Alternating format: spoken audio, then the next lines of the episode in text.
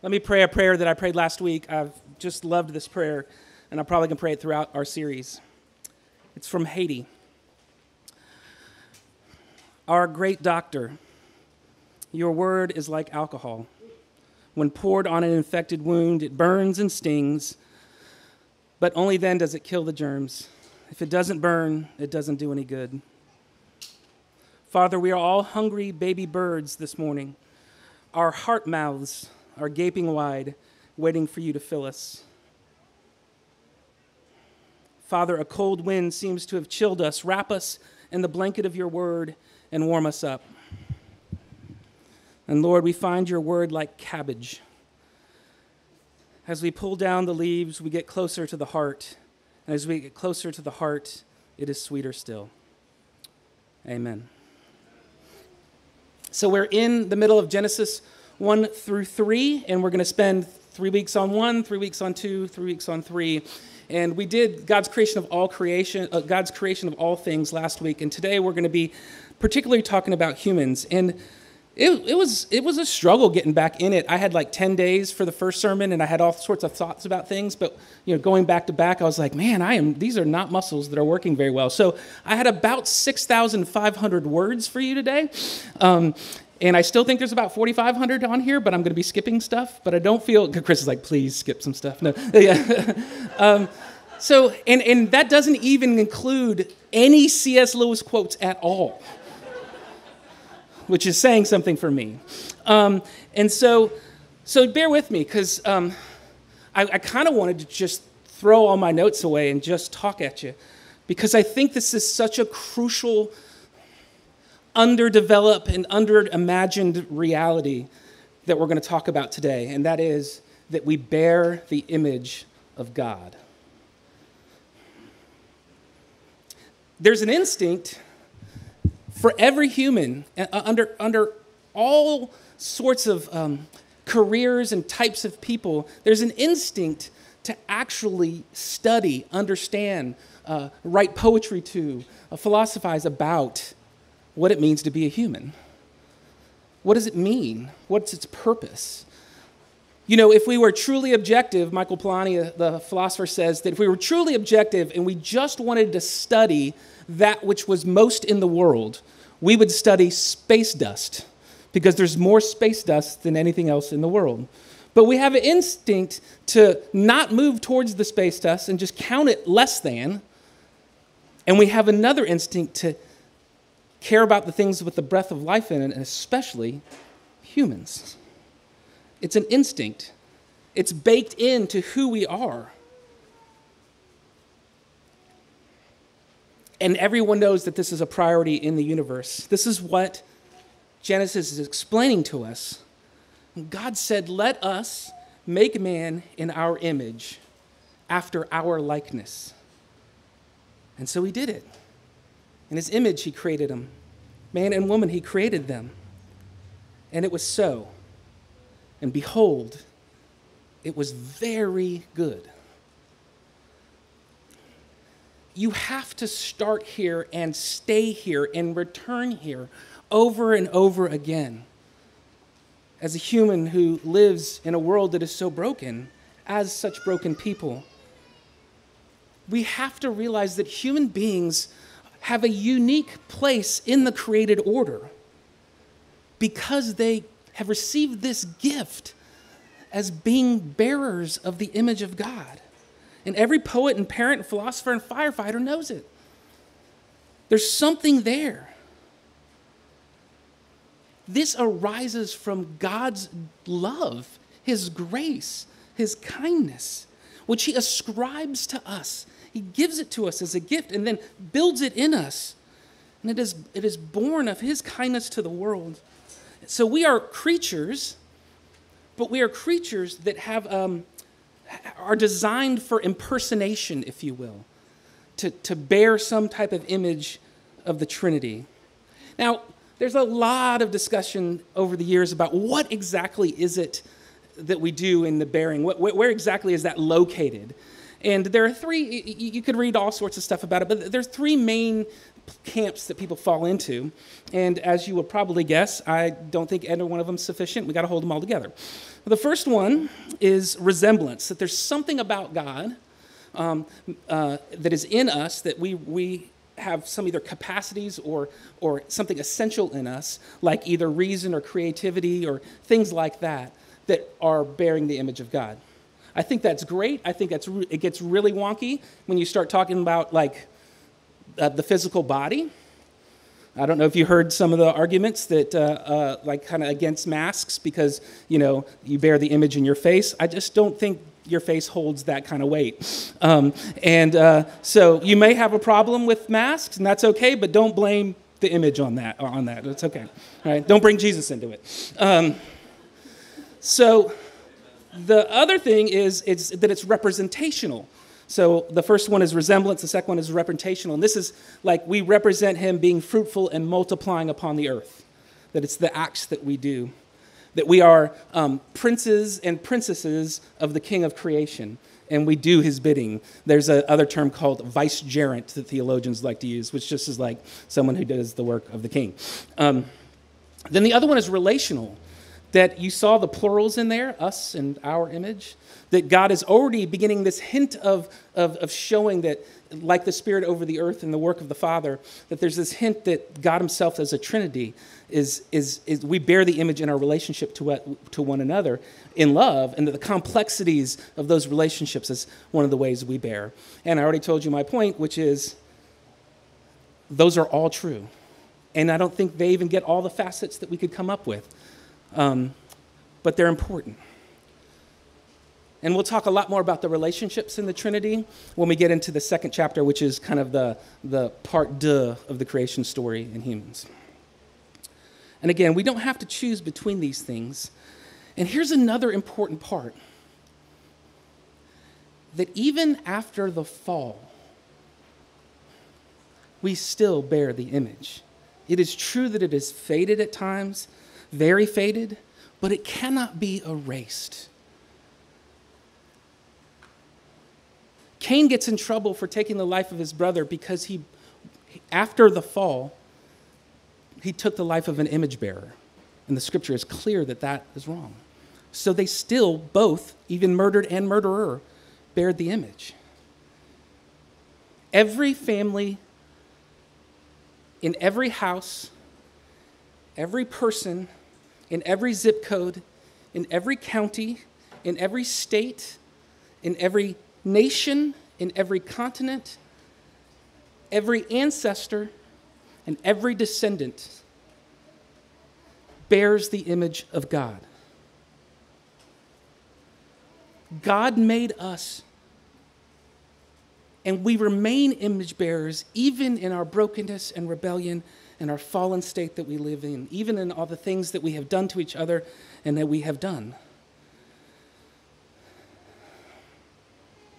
And I'm not talking to you who follow Christ or call on his name, I'm talking to every single one of you. No matter how you feel about yourself, how discouraged you are, how much you're grieving or aching or enraged, how much you screwed up this week or last night, how much your mirror haunts you, and how you feel devalued and have been devalued, how useless you feel at times, no matter how broken you feel, no matter how broken you are, and how much you fear or hide or lie you bear the image of God. It's not just that humans bear the image of God, you bear the image of God. I found in my time with humans that there are two equally, um, two equally uh, unnerving realities about our, life, about our life that we don't like to face, things that we like to avoid, and we have an uncanny knack for self deception. And that one is people, the humans I hang out with, including the one in my mirror, don't like to um, see our sin or our brokenness, our arrogance or our anger. But second, we avoid seeing our dignity and our grandeur, our weight and our worth. They are both unnerving and disrupting to us. I was actually, my friend is here actually, that uh, I was going to tell the story about and forgot to ask him because he's usually not here. Um, but it was that, it's okay? Okay, good, thank you. Um, uh, we had this crazy YouTube thing going around, you know, like threads with friends and things like that. And this athlete jumped up and, like, you know, looked like he jumped twice as high as himself and grabbed the baseball out of the thing. And we were all just like, wow, that's amazing. And my friend said in the text stream, humans are beautiful.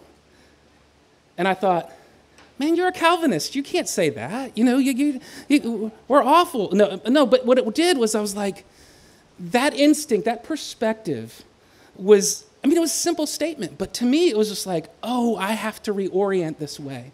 I, I, I need a greater instinct in this manner. The humans are beautiful. And you don't have to then go, but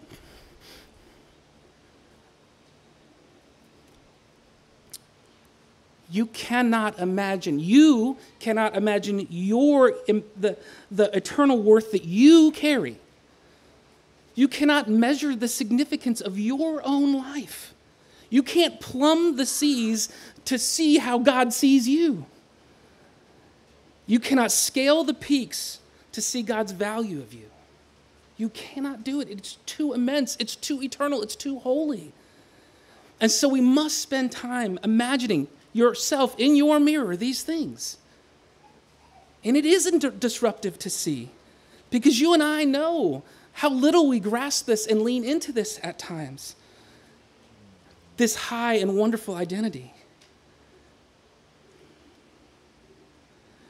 Unless you recognize the height and the dignity and the splendor with which you were made, you're going to have a, um, a thin view of the fullness of the gospel, including the fall, but also redemption in Christ. G.K. Chesterton says, You get balance in these things. Um, uh, well, maybe I'll just quote it instead of. Um, balance is, is uh, balance for a tightrope walker is not achieved by narrowing, but by expanding. You need a long pole to cross the Niagara, or else you will fall. In one sense, we can't think too much of our dignity or our depravity, but we can think too little of both. I think that's exactly right. Yes, it is true that you're more sinful than you could ever imagine, but one of the reasons is because you have not imagined what you were made to be, that you are made in the image of God. And so this says something about not just your worth, but your work. I mean, he goes on to say, I want you to be fruitful and multiply and live in the earth. I want you to do what I've been doing on the earth is create and fill the earth. And so what it's saying is that, that, that, that our worth and work are so important, and our work is very simple, and that is to bring all of our agency, our powers, our dignity, our labor, our creativity to fill the earth with the loving reign of God. Now, that's a pretty important thing. The God who loves this creation. And image bearing and our work are so tied together because it's the Creator's desire to fill the earth with representatives who will look and act like Him in the world. A kind of delighting, a delighted in dominion over the earth. He enjoyed creating us. He loves his creation, and he has brought us here to tend to it, to tend to the earth and the earthlings therein. And that is our work. It is a whole fulfillment of his work week, those six days, if you will. The earth was created to be God's kingdom, and we were created in God's image to be princes and princesses of the earth. We're on a mission to love and tend the earth. And that doesn't mean you have to do this in a particular way. I don't know if it's by spreadsheets or spreads or sheets, whether it's wiping down counters or wiping babies' bottoms. I don't know if you use a scalpel or an iPhone or a hammer. You have a purpose for life, for the flourishing of earth and the earthlings in it. In a world that gets so confused about identity, so confused about what gives us purpose, God has said, I've given you the whole earth and set you in it and given you all the worth of bearing my image and living that work out in the world. Go have fun. I made a playground and a workstation. Work and play.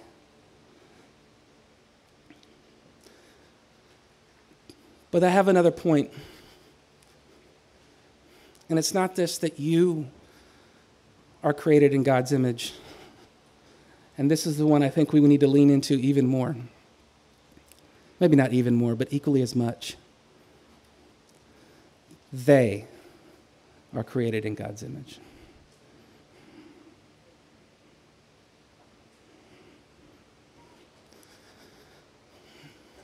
I read an article this morning Whiffs of a Civil War.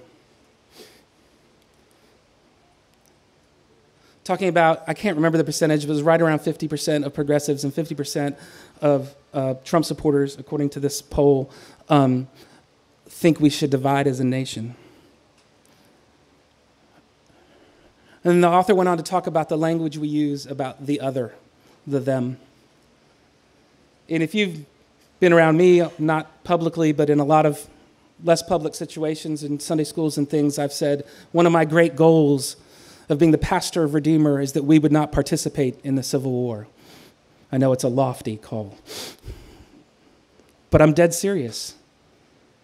Something happens when we let the image be erased in others. They are made in the image of God. And it is amazing how quickly it happens. It didn't take but 15 to 20 years for Rwanda, Rwanda had to have genocide. And it started with othering and then it with dehumanizing. When you were called a cockroach, then you don't bear the image anymore. And therefore, I don't have to uphold it in you. And as soon as you can dehumanize someone, then you can kill them. We must watch not just our language, but our hearts as we do this. It is very serious business. Henry Clay, one of the most powerful and significant um, government officials in our country's history, Secretary of State, Indians are inferior to the Anglo Saxon, by which he meant Native Americans. That's in 1825, Trail of Tears, 1830. Supreme Court, 1857. seven. The Negro is a subordinate and inferior class of beings. Supreme Court, 1973. The word person does not include the unborn. As soon as you take the image from a person, you make them not a person, and then you can kill them.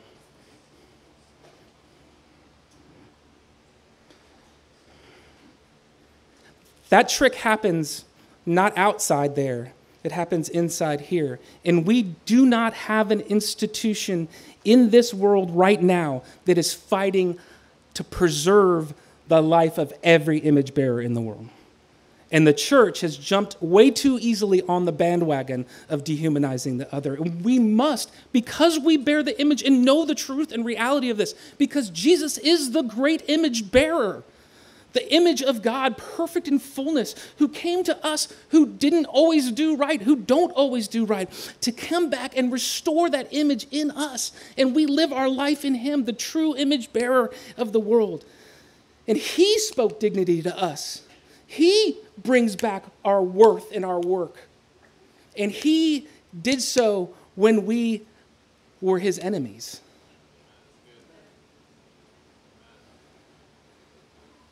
We must refuse to fall into this syncretistic hating the other world, dehumanizing others. I don't care what kind of political or social group it is, we must refuse to treat anyone other than a bearer of the image of God. And if you're having trouble, you're just going to have to stare at them over and over again until something ekes through. Or you have to stare at our Lord Jesus, who looked at us and waited till it eked through, and then he came and got it and is reforming it in us, renewing it in us. What we do is we make this little trick, and it usually happens so slightly, often with just a little slur, just a little snowflake, just a little moron, just a little bozos, just a little this. But that turns into dehumanization like that. Jesus says if you call somebody a fool, you are guilty of the Sanhedrin and worthy of hellfire. Do you think he made the connection? That's how important our language is when we do that. That's why we don't say illegals or criminals. There are people. That's why we don't use that kind of language. During the Holocaust, Nazis called Jews rats. Hutus called Tutsis cockroaches. Westerners called native peoples savages. Serbs called Bosnians aliens. Slave owners called human beings chattel. It's not far off from each other.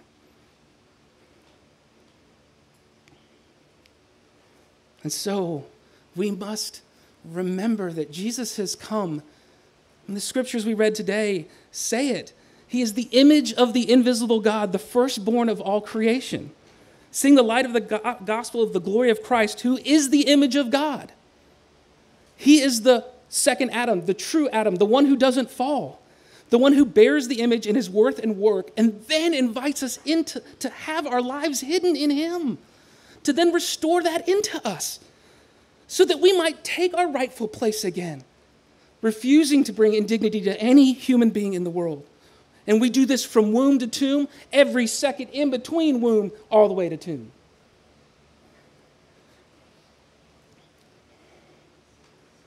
He is this perfect bearer of the image of God. That means if you can't see God, look at Jesus and then you know. Read about him and then you know that we don't have to be afraid to enter into life with him.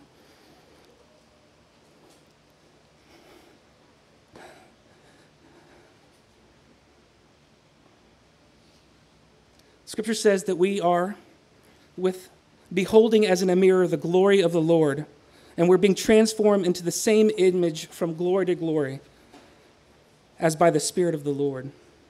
Scripture says that whom he foreknew, he predestined to be conformed to the image of his Son, and that he might be the firstborn among many brethren. His whole point of being is to restore image. Let us not just think about Christianity or the gospel as the forgiveness of sin. Let us never not think it's not about the forgiveness of sin, but let us realize that this is so much bigger. That the forgiveness of sin is the restorative act that starts to begin to shape us into a people who can tend the earth and other earthlings. That's the point. That we would love them well. But we first must repent and hide our lives in Christ and receive his dignity and honor. And then we must do that for our neighbors. We must repent and run from the damnable ways in which we imagine and speak of people as less. We must follow the Lord and being restored into a kingdom that values human beings as one who reflect God Himself and honoring life from womb to tomb, everywhere in between. We must refuse any thought or emotion or action that undermines or assaults this fundamental, fundamental, foundational reality.